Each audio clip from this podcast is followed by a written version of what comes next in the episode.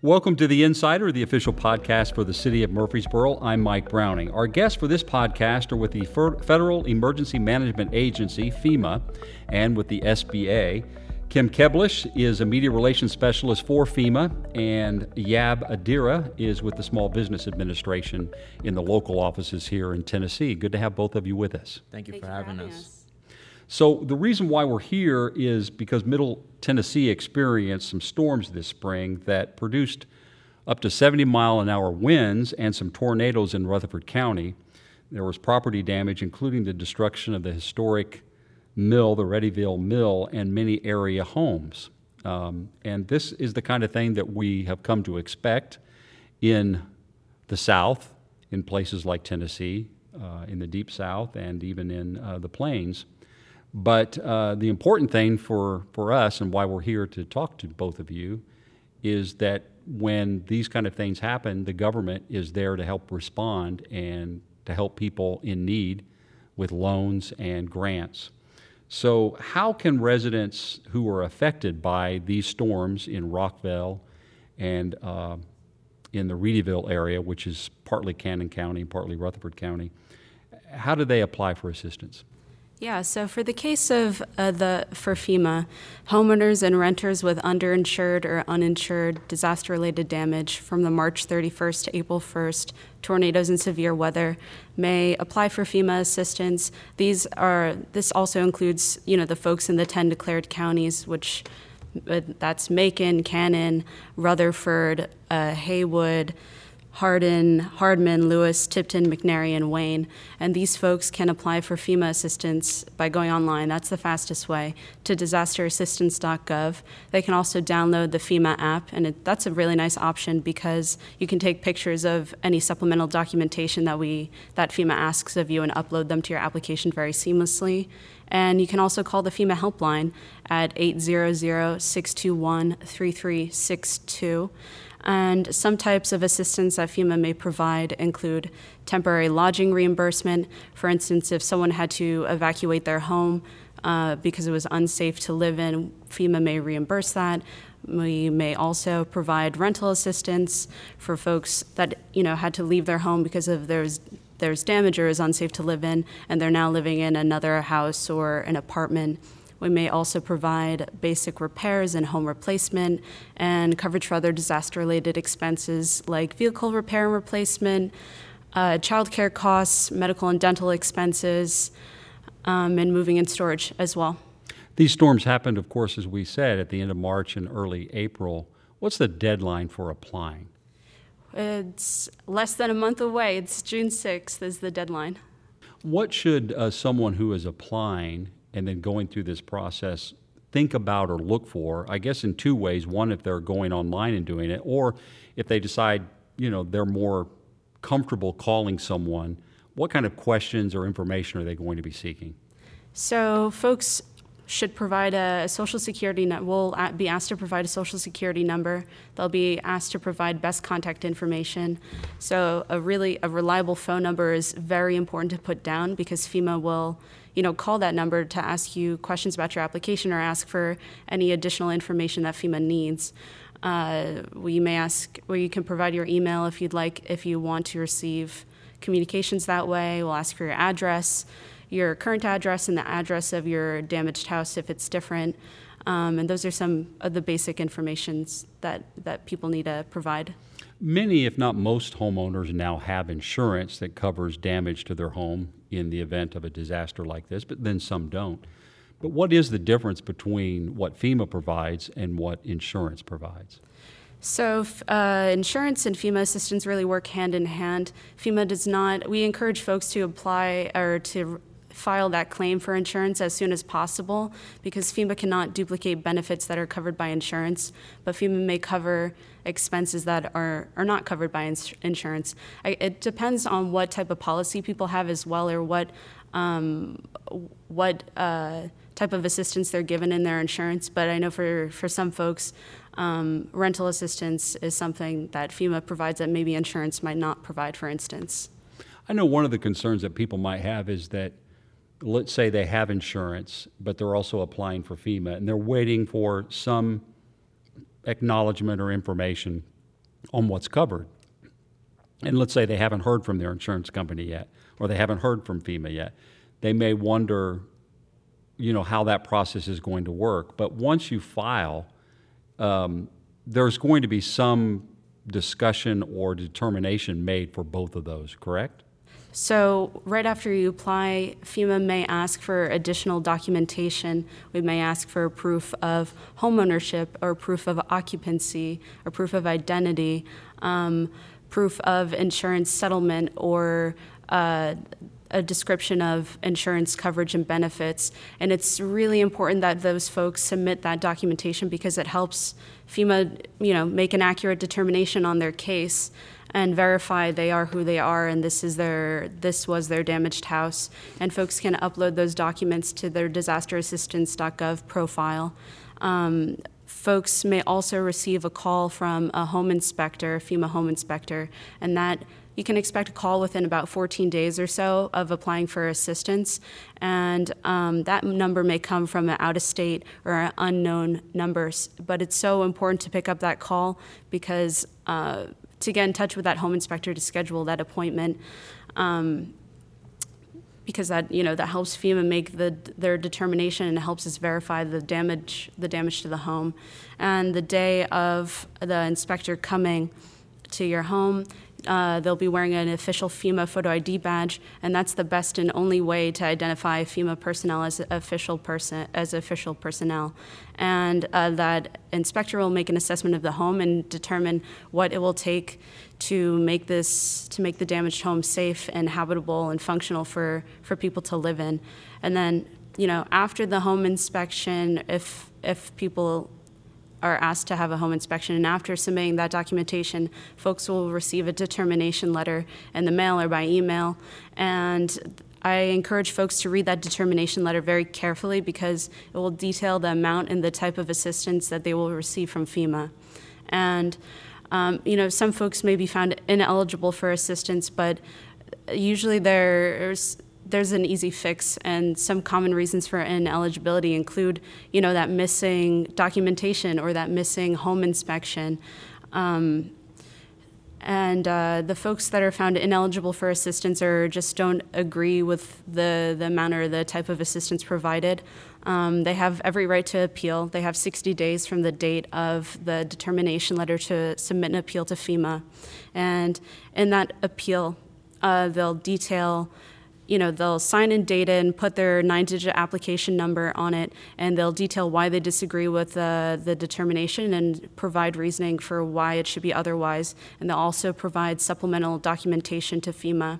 Um, like for instance, if uh, someone someone has discovered there's more damage to their home than anticipated, or um, that assistance from a, a sh- insurance wasn't enough because there was more damage. Um, they can submit an appeal to FEMA if uh, they've encountered more costs than anticipated for, for that damage, and they could provide supplemental documentation such as uh, contractor receipts and estimates.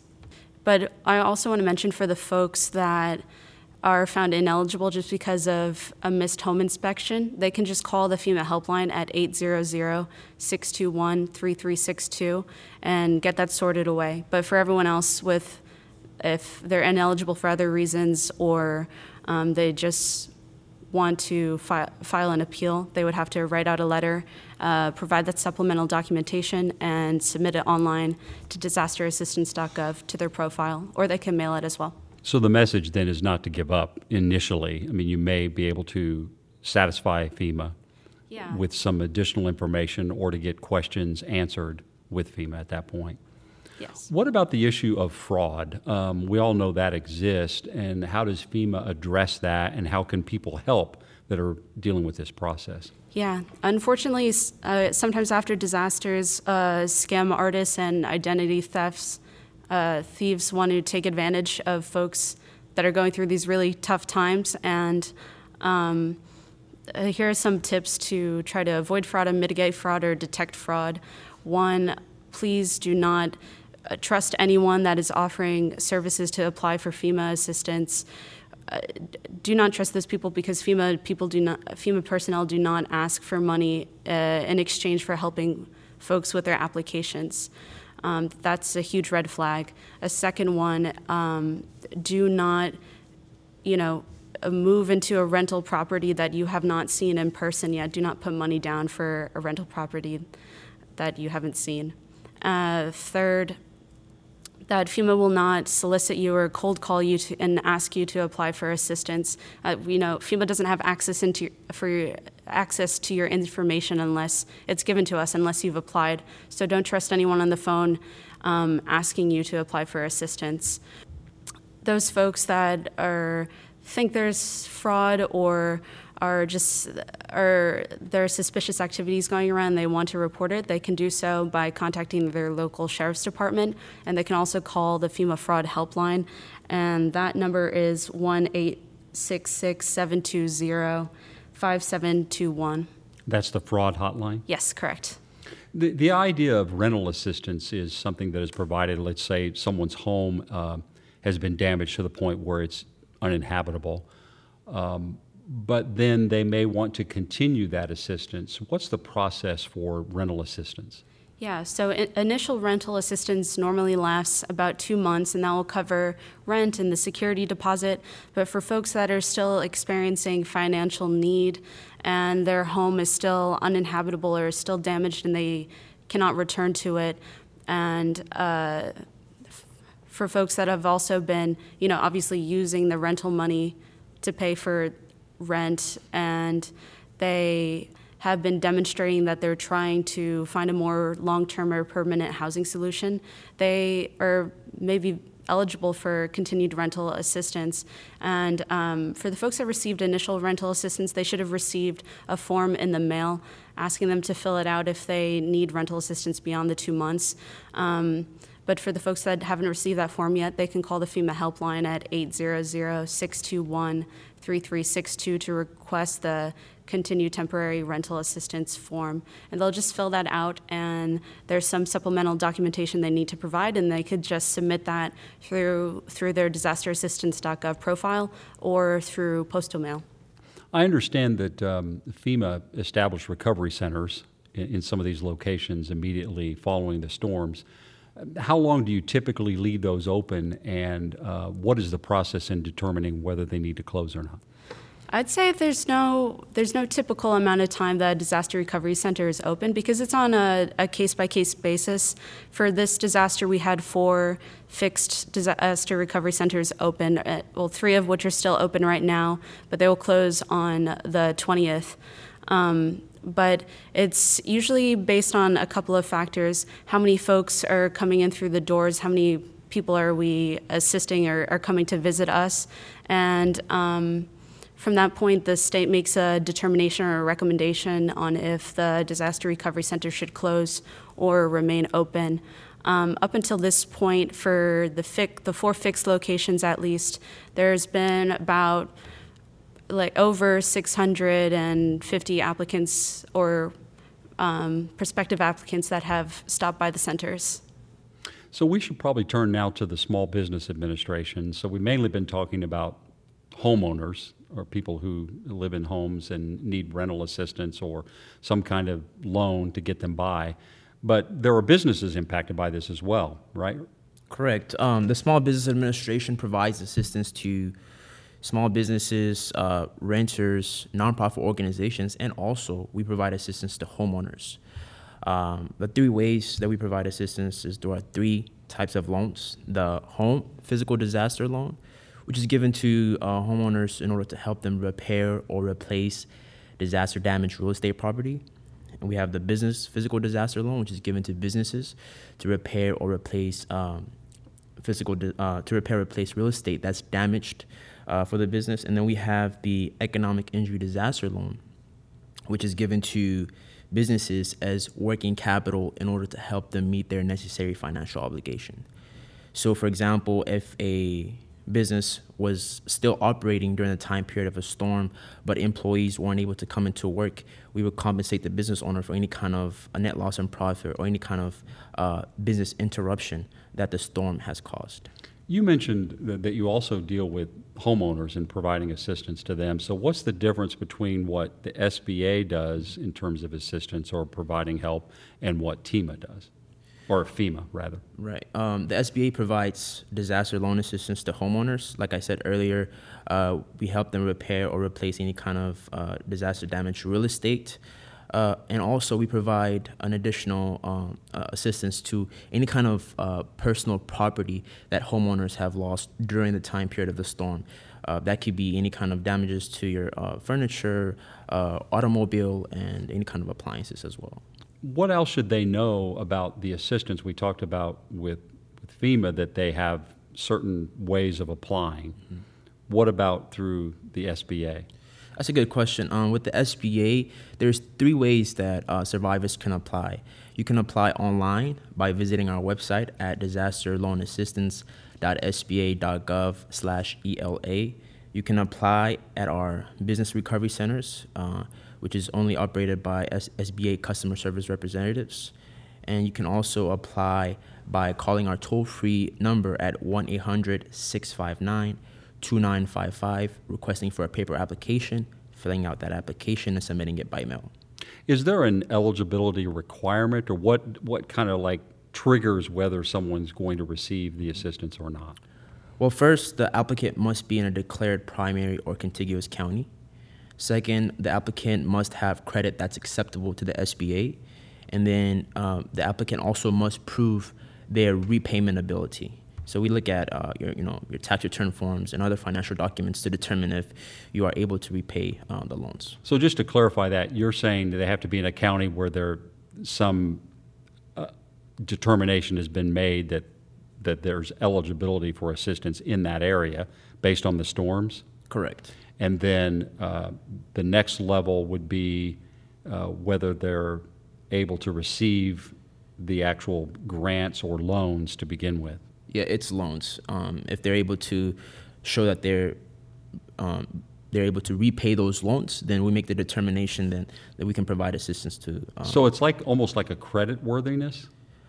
Or what would you describe that as? I would say it's similar to what you just described it, but it's also important to understand that if they don't qualify with us, that's not where uh, assistance stops. Uh, we also refer them to FEMA, where they're eligible for more grant assistance and other opportunities. What are the benefits of receiving a loan? And when I say that is, some people may say, well, while I could get this funding, you know, I could receive it, it may not be beneficial for me to do that. And when, when I say that, I mean, sometimes when you take out a loan, you're going to have to pay that back, of course. And uh, does uh, the SBA help people with that kind of advice? Yeah, there's a lot of benefits when it comes to taking out an SBA loan. Uh, we have this program called the 12 month 0% interest deferment, where if you are offered a loan from the SBA for the first year, you don't have to st- um, pay it back, and then the interest rate will not start to accrue until after the first year is over. Uh, other benefits include uh, there's no prepayment penalties, and if you're offered a loan, you're not uh, required to accept it. Okay, so I guess the one final question might be, so what type of interest rate am I going to expect? For homeowners, uh, the interest rate is as low as 2.375%. That's For- about as low as you could get on any kind of loan or Correct. home equity right now, right? Correct. Uh, for businesses, it's as low as 4%. And then for uh, private nonprofit organizations, it's as low as 2.375% again. And how long do those loans usually last? What's the longevity? Up to 30 years, people have um, t- to pay it back. So that's the term limit, 30 years term limit. And uh, another benefit that we have is uh, uh, we provide mitigation assistance, and that's basically uh, an increase in the loans that you receive up to 20% from the physical disaster loan uh, funds that you receive. And basically, the whole purpose of the mitigation assistance is, in, is to improve the resiliency uh, of your home or business so that in the event of a future disaster, uh, you're able to withstand the impacts of the storm. Okay, well, I want to thank both of you for being with us. Unless there's something you feel like you need to uh, emphasize at the end here, uh, can you think of anything that uh, we haven't talked about? You can uh, apply using the FEMA helpline at 800-621-3362, but it's also a great resource to have throughout the application process because you can call that number to speak to a FEMA specialist and ask questions about your application, receive clarification on letters or correspondence from FEMA, and even receive help with appeals. So it's a really nice number to keep handy. I would also like to add that um, for small businesses, uh, it's important that you work with your uh, SBDC offices, the Small Business Development Center, because they help you uh, repackage your applications so that when you do come to the SBA, uh, you have all the documents that you need and it's easier to apply. All right. Well, Kim Keblish with uh, FEMA and uh, Yabadira with uh, SBA. Thanks both for being uh, with us uh, on the Insider today. Appreciate Thank you for it. having us. We've been highlighting FEMA assistance following the tornadoes and severe weather in the spring of 2023. Again, that information is at www.disasterassistance.gov, or you can download the FEMA app. And the FEMA helpline is 800 621 3362. This podcast has originated from City Hall. Thanks for listening to The Insider on our multiple platforms. You can also watch The Insider right here on YouTube. Our producer is Michael Nevels. For more information on the City of Murfreesboro, visit murfreesborotn.gov. I'm Mike Browning. Thanks for joining us.